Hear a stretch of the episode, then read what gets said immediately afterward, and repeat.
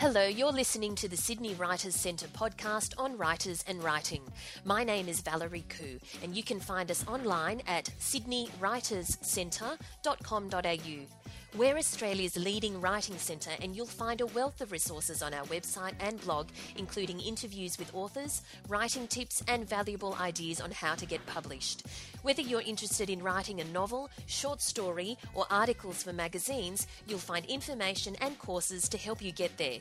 Or if you want to hone your business writing skills, we can help you too. Our presenters are the best in the industry. We hope you enjoy today's podcast. Michael McConnell started writing crime stories in the second grade. His father loved Sherlock Holmes and watched old remakes, so crime fiction has always been an influence for him. He wrote his first novel, Maelstrom, which was released in October 2007 and got excellent reviews. Maelstrom is a 2008 Ned Kelly nominee for Best First Novel. His second novel, Splinter, was launched in July 2008. Both of his books are crime fiction. Michael studied international relations, history, history and ancient history at the University of Sydney and was exposed to the world of diplomats. He went into law enforcement, worked on doors at nightclubs, did corporate security work, and worked at Railcorp. As a transit officer, Michael lives on the Central Coast with his wife. So, Michael, thank you for joining us today. That's perfectly all right. How are you? Good, good. And yourself? Not too bad, not too bad. So, tell us, why did you start getting into crime fiction specifically? I think originally uh, it was because of three reasons. Mm-hmm. Uh, first off, because I was really drawn to the sense of atmosphere that you get uniquely from a crime novel. Well, from from from the really good crime novels that are out there. Um, you know, I, I, I started reading uh, novelists like uh, Lee Child mm. and uh, Dean Koontz and uh, Robert Ellis and so forth. And I, I loved the way they drew you into uh, the worlds that they had created. The sense of atmosphere was really palpable, really not always dark, but always textured and always very tangible and mm. very you could really, really sense it and you really put yourself into it. Uh, second was flexibility of novels. I really love the way, especially, especially with Lee Child, I think more than any other uh, crime writer that I can think of. Right. He was able to work into his novels such a, a, broad scope, especially in his Jack Reacher series. He was able to to work such a broad scope of stories and ideas and characters into that series, mm. and one wasn't one was one was like the other in some ways. The the same thing that kept that made you enjoy one book kept you coming back for more, mm. but there was always that sense that something uh, completely different could happen in this novel.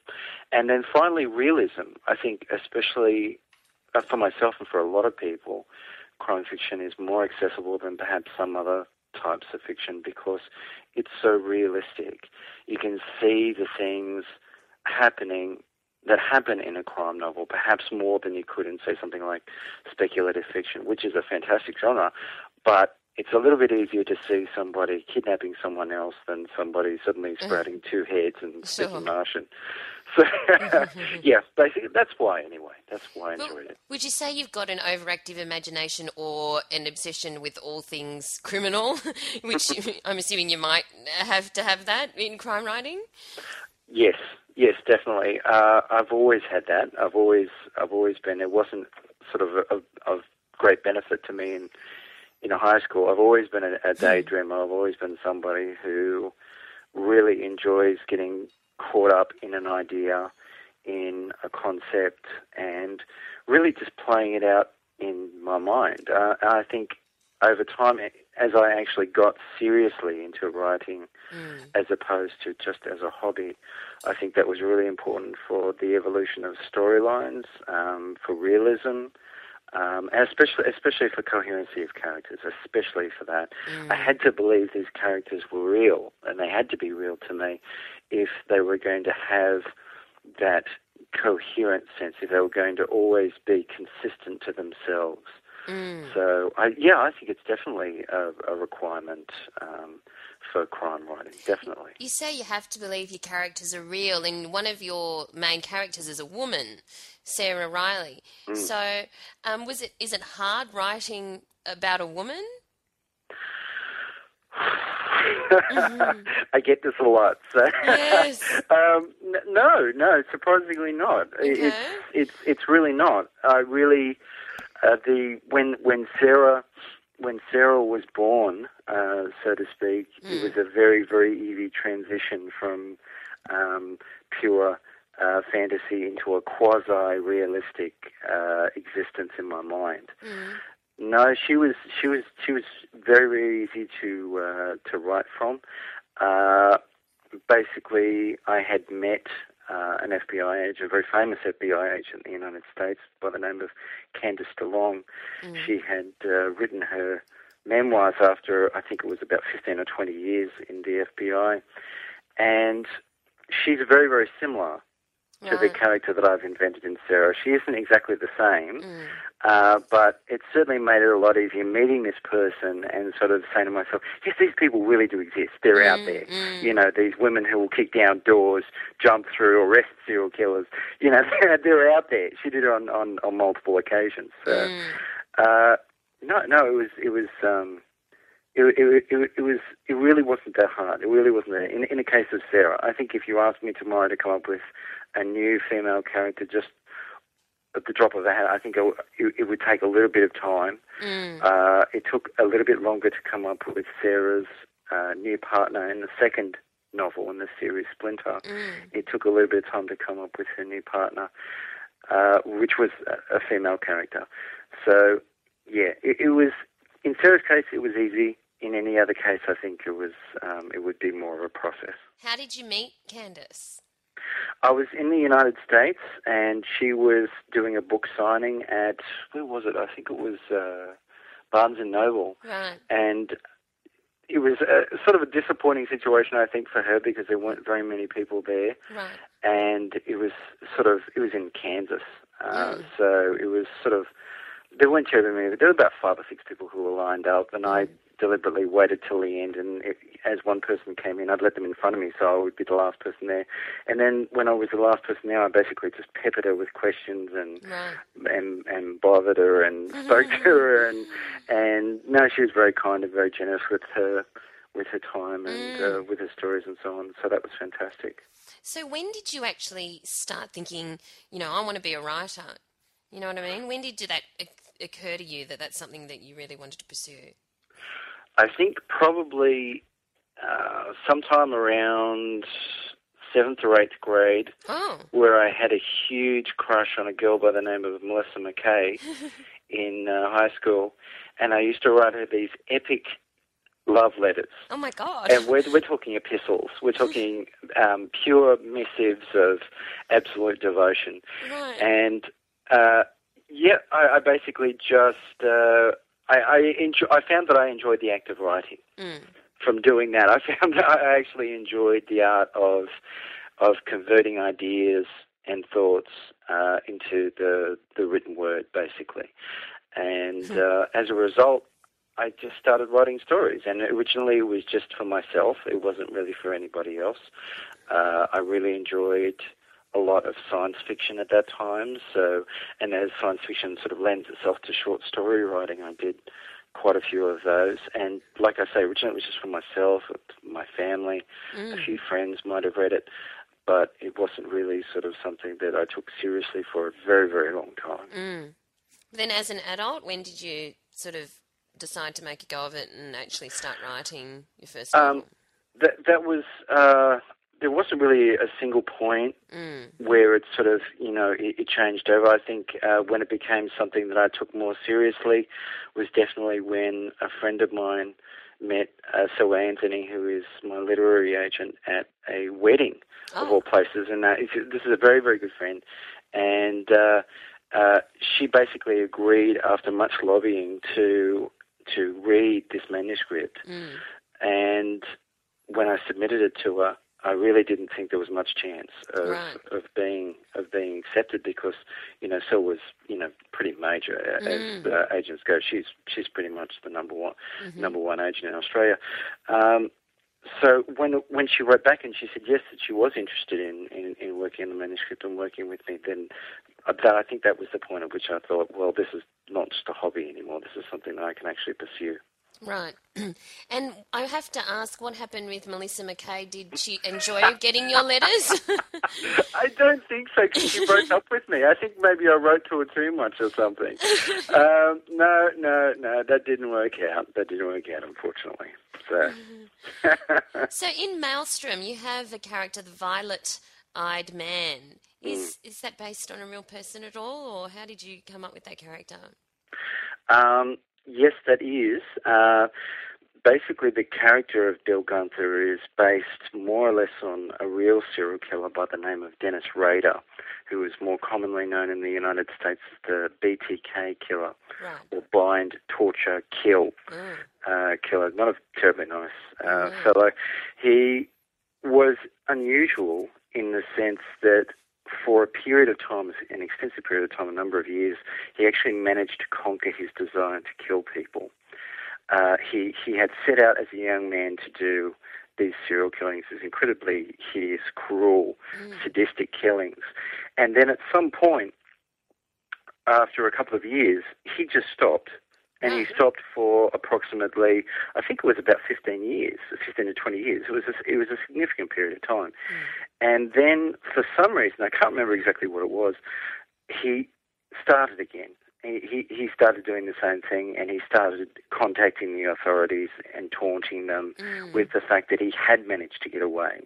And it turned out to be a very bad idea for him because mm uh, he re- really wasn't up on the way that com- computer technology had mm. advanced and computer forensics had advanced, and they were able to find him in that way.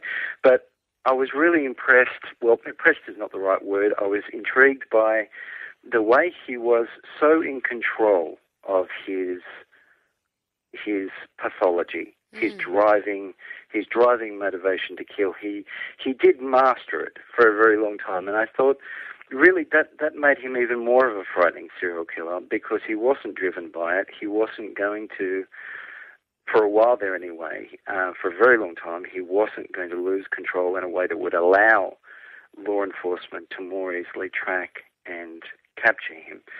And this was the kind of fellow who had the kind of mentality who could become a very, very serious uh, problem for law enforcement if he had sort of backed up that control with a little bit of knowledge. Mm. So really all I did was I just took the character of Dennis Rader and I made him a little bit worse in the sense that mm.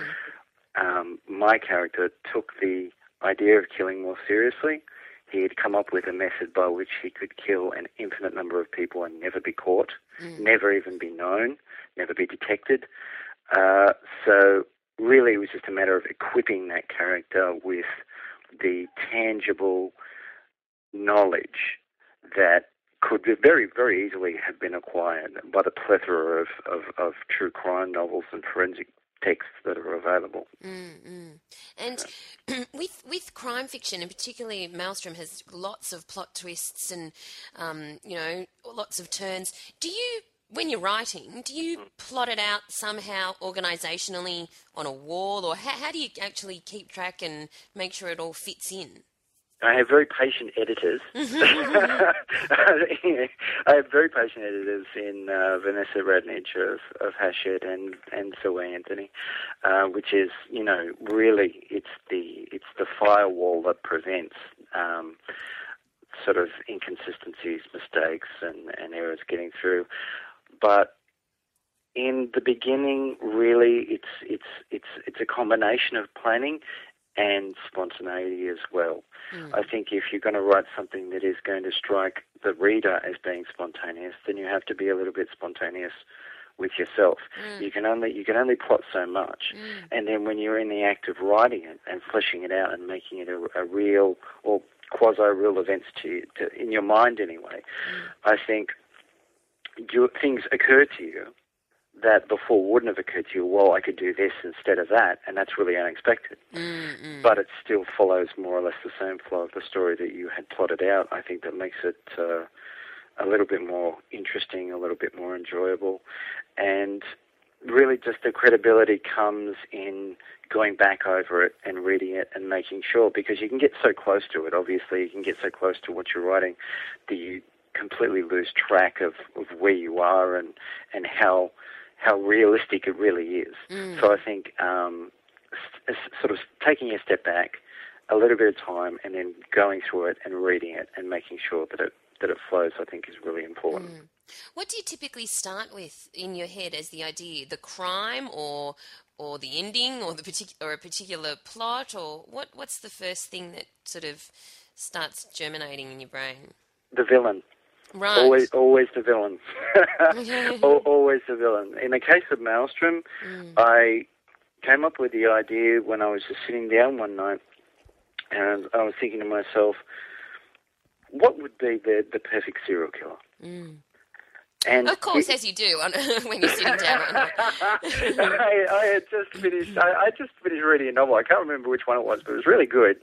And I, I, was really, I was really impressed by by the by the antagonist. I can't remember which one it was. I really wish I could right now. Uh, but I, I, I did sort of get to the point. I started thinking to myself, okay, well, the serial killers are the perfect antagonist in any in any book. They're characters that can't really be reasoned with. They can't be, to an extent, completely understood. They can't be mapped out. They can't be predicted. So they have the elements of the professional and the amateur blended into their into their modus operandi of, of the way they do things. So it makes them incredibly, incredibly dangerous. And I was thinking about writing a crime novel, but I didn't really know what to anchor it on. And I just started toying with the idea of what is or what would be or what could be the perfect serial killer. And it's a deceptive question because once you start thinking about that, you think to yourself, well, how do you define one? Is it a matter of body count or is it a mm. matter of remaining undetected? Eventually I reached the conclusion that it was a matter of remaining undetected, the mm. ability to do what they do without being detected or even known. So then I really had to go about deciding, well, how? How is he going to do this? Mm. Uh, how is he going to do something that, that technically would be impossible? So I basically just immersed myself in, in forensic studies. I spoke to FBI agents at, at the Public Affairs Office in Washington. And basically just went about piecing together this villain, this this character, and I got a big break with reading about Dennis Rader, but after that, I really had to equip him with a number of other facets of his personality. Uh, for instance, the uh, a lot of serial killers bring themselves undone because they need to kill in a particular way to gain a certain degree of satisfaction. Mm. In the case of Bill Gunther, I thought it would be much better if he was far more simple in the sense that he just liked to see things die. Mm. He just liked to see people die, and it didn't really matter how they died. That in itself, it's very deceptive because it seems so simple, but at the same time, it empowers him immensely because forensic uh, analysts, to a huge degree, rely upon these uh, killers following a pattern in order to track them, in order to map out their personalities. They would study the victimology. They would start with the target rather than with the uh, with the killer himself. But in order to understand the killer. If a killer went about killing anyone he pleased in any manner that he chose, mm. it would be extremely difficult, if not impossible, to understand him, to track him, and to catch him. So, yeah, really, I start out with the villains. It was the same way in Splinter. I really wanted to come up with a character that would not just be uh, my protagonist, Sarah Riley's equal, but actually a little bit better than her, a bit smarter than her, mm. a little bit more cunning, a little bit more ruthless than she is. Um, really, I wanted to set set up uh, a one-on-one encounter that really couldn't uh, effectively be one in the conventional sense. I wanted it to end in a way that wasn't conventional, that was a little bit more like real life. So, yeah, it was really just a matter of constructing the villains. That's where it started. So, when you construct the villains and do all this research into, you know, their psychology and, as you say, forensics, does that kind of fill your head with all sorts of stuff? Does it kind of muck around with your daily thoughts? Yeah, it's it's it's actually it's not very pleasant. Mm. I, I hmm. took a break after writing Maelstrom uh, for a, a, number of months where I didn't actually want to write about uh, uh, crime stuff because mm. it, it, even though I did work in law enforcement, writing about serial killers and thinking about these things and analyzing these things and trying to understand these things is very, very different to anything that I'd done before. And as a result, it's it's a little bit depressing because yeah. when you think that there really are these people out there who derive pleasure from destroying a human being, mm. and they have no regard whatsoever for the repercussions of that act. They only concentrate and focus completely upon the enjoyment that they derive from it. Mm. And it's incredibly, incredibly upsetting. It's incredibly saddening to know that we aren't quite advanced enough as a species that we can't get away from that kind of mm. reasonless brutality. Mm. So, yeah. how do you cope with that? I I read generally other things. I mm. I will go up and watch a, a comedy movie right, yeah. on TV. I'll go upstairs and do that. Mm. Uh, I'll I'll go play with our dog or with our cats, mm. or I'll mm. go out with my wife, and I'll mm-hmm. spend too much at the bookstore. Mm-hmm. Um, as you do. Mm. Um, I, I really just try to, to, to get away from that altogether. Mm. I, I think, and I compartmentalize it a lot too. When I start thinking about it, I get an, a good idea, a good a grocery list of the things that I want to do. Mm. I set about go, going about doing it. I finish it off. I finish the edits off, and it's done, and that's it. Mm. And I literally, you know, I, I never go back. I, I've never opened up a copy of uh, of Maelstrom or, or Splinter and actually looked at it. Oh, you know? really? I've, I've I've never done it. I've never done it. Wow. So it's really just a, a matter of doing it and then just moving on to the next project. How long so. after Maelstrom did you write Splinter? And when you wrote Maelstrom, did you realise there was a second book with Sarah in it? Well, I, I, I actually got a a two book deal mm-hmm. with Hachette right. that called for a specific timetable uh, of of work to be completed. Right. So basically, it, w- it, it, was really a matter of months. It was a matter of months after writing Maelstrom that I started and and completed very very quickly. And Maelstrom took a long time to write. Maelstrom took uh, oh gee, I I could honestly say probably about eighteen months. Uh, right. to two years in total to write because I really didn't know what I was doing. Right. But Splinter was much, much, much faster. I actually had a good idea by then of what I was doing and, and what it what it took to actually go about compiling a book and, mm. and, and, and sitting it out and writing it. And so how long did that take to write? About three months. Right. About three months. It, was, it was very, very quick. It, it, it, really wasn't that long at all. Mm. Maybe a little bit long with edit, longer with edits. Maybe about four months in total, but uh, mm. certainly no longer than that. Mm. Great. So you said you worked in law enforcement. Can you tell us mm-hmm. a little bit about what you've done? Yeah, sure. Uh, basically, I started out in private security. Mm-hmm. I was uh, working in corporate security for a while, and whilst I lived in the United States with my wife, I did a number of uh, security jobs over over there. Everything from uh, basically from uh, nightclub work on the door uh, to uh, a little bit of corporate work, a little bit of private investigation work. It's much easier over there because they don't have quite as strict uh, licensing, which is not such a good thing. But it was it was easier for me at the time mm. while I was over there. And uh, when I came back here, mainly corp mainly corporate stuff. Uh, I worked uh, for a number of hotels and that sort of thing. And then I was a transit officer for a while. I went to work for Railcorp mm-hmm. and basically um, worked on the trains in in Sydney. And that was um, very, very enjoyable, very, very enjoyable job, mm-hmm. um, very, very um, eye-opening in a mm-hmm. number of ways, uh, especially for exposure to um, to, to criminals. Uh, a lot, a lot of exposure to criminals. I mean, there is a good reason why the New South Wales Police didn't want to didn't want to effectively police the, the, the railway system in New South Wales anymore.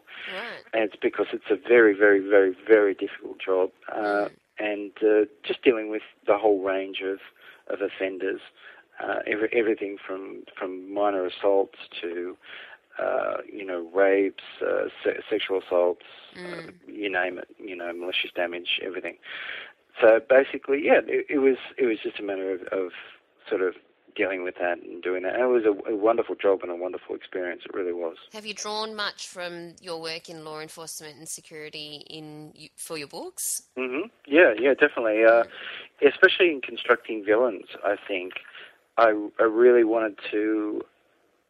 The thing, the thing about people who who have made crime their living, so to mm. speak, there are there are two very distinct types of people. There are there are the amateurs, the enthusiastic amateurs, people who are actually more of a problem than professional criminals because they're not very predictable in the way that they act and the way that they deal with you. They're they're very very spontaneous and very very emotional and mm. very very very. You're far more likely in a situation when you're dealing with an offender who isn't a professional criminal to get into a hands-on situation and actually have to arrest them and cuff them and you know actually.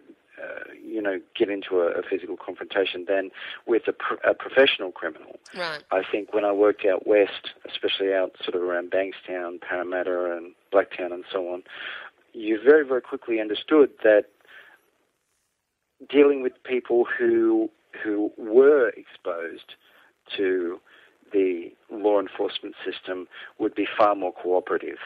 Always, especially Right. with guys who would admit very, very, and they will, they would always do it. They'd always admit very, very quickly that they'd just gotten out of jail, or they'd been in jail, or, or they had a police record, that sort of thing. They would always be far more cooperative because they knew the repercussions of, of not being cooperative Right. and they really weren't interested in any dramas. It was a mm. job to them. It wasn't personal.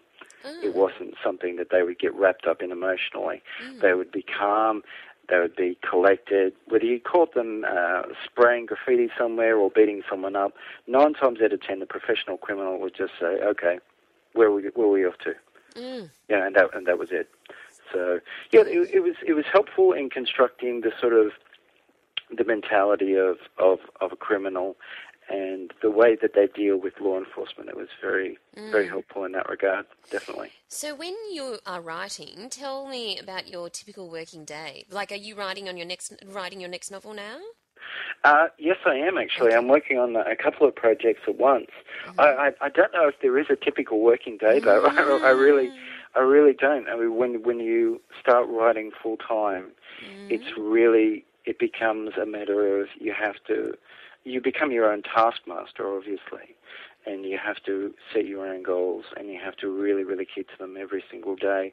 I actually find, ironically, that I mean, everyone thinks it would be wonderful to write full time, mm. and and that, that that's you know a goal for a lot of people, and it was certainly a goal for me for a long time, because you, you think that it will be so much easier. Mm-hmm. The reality for me is that I work probably about three or four hours longer now than I ever did in a full time job Right. without a doubt, because I, I get up, I get my breakfast, and I've already started.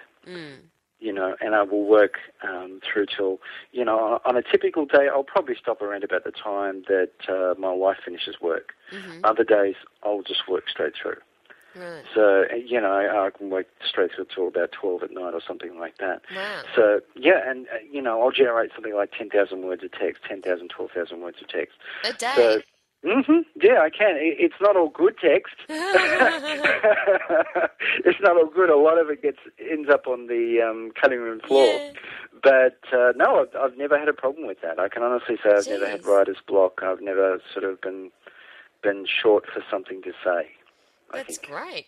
So, and finally, then, um, what advice would you give to people who want to do exactly what you're doing, become writers? I think I think they could avoid the same mistake I made, and they could save themselves a lot of time if they could realize very, very early on that this is something that they would like to pursue seriously and to be serious about it. It really is just a matter of I mean, there is a certain amount of luck involved, but if you know the market and if you know stories and you know what you enjoy and you can look at the market and say, okay, well, I see what's out there, but more importantly, I see what isn't out there. If you can do that and then go through the process of actually learning how to write a book very quickly mm. and then study the process of getting representation, getting published, mm. uh, understanding publicity and that sort of thing, and actually taking active steps every day, just small little ordinary things, to make it more likely that that will happen, then their chances of, of getting published and doing something serious with their writing just it it it it, it, it cascades and it becomes um, a catalyst for, for real success, actual success. Mm. So if they do that, if they go out of their way to meet people in the industry, go to book signings, go to uh, um, to industry parties, to book launches, mm. and speak to people. You know, people are always very, very happy to to speak to you. Some of the most approachable people in the world work in publishing, be they agents or or, or publishers or editors, are fantastically nice people. Mm. So. Um, yeah, really, it's just a matter of in, a person increasing their own chances. As Sun Tzu said, cast a, wide net. Mm. You do that, you increase your chances hugely. Wonderful. And thank you for your advice and thank you for your time today, Michael. Not at all. It was a great pleasure. You've been listening to the Sydney Writers Centre podcast on writers and writing. My name's Valerie Khoo.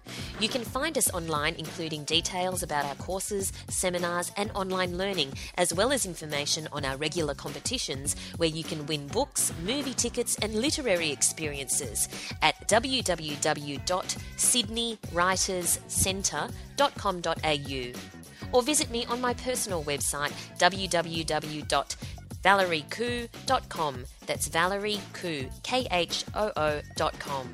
Thank you for listening.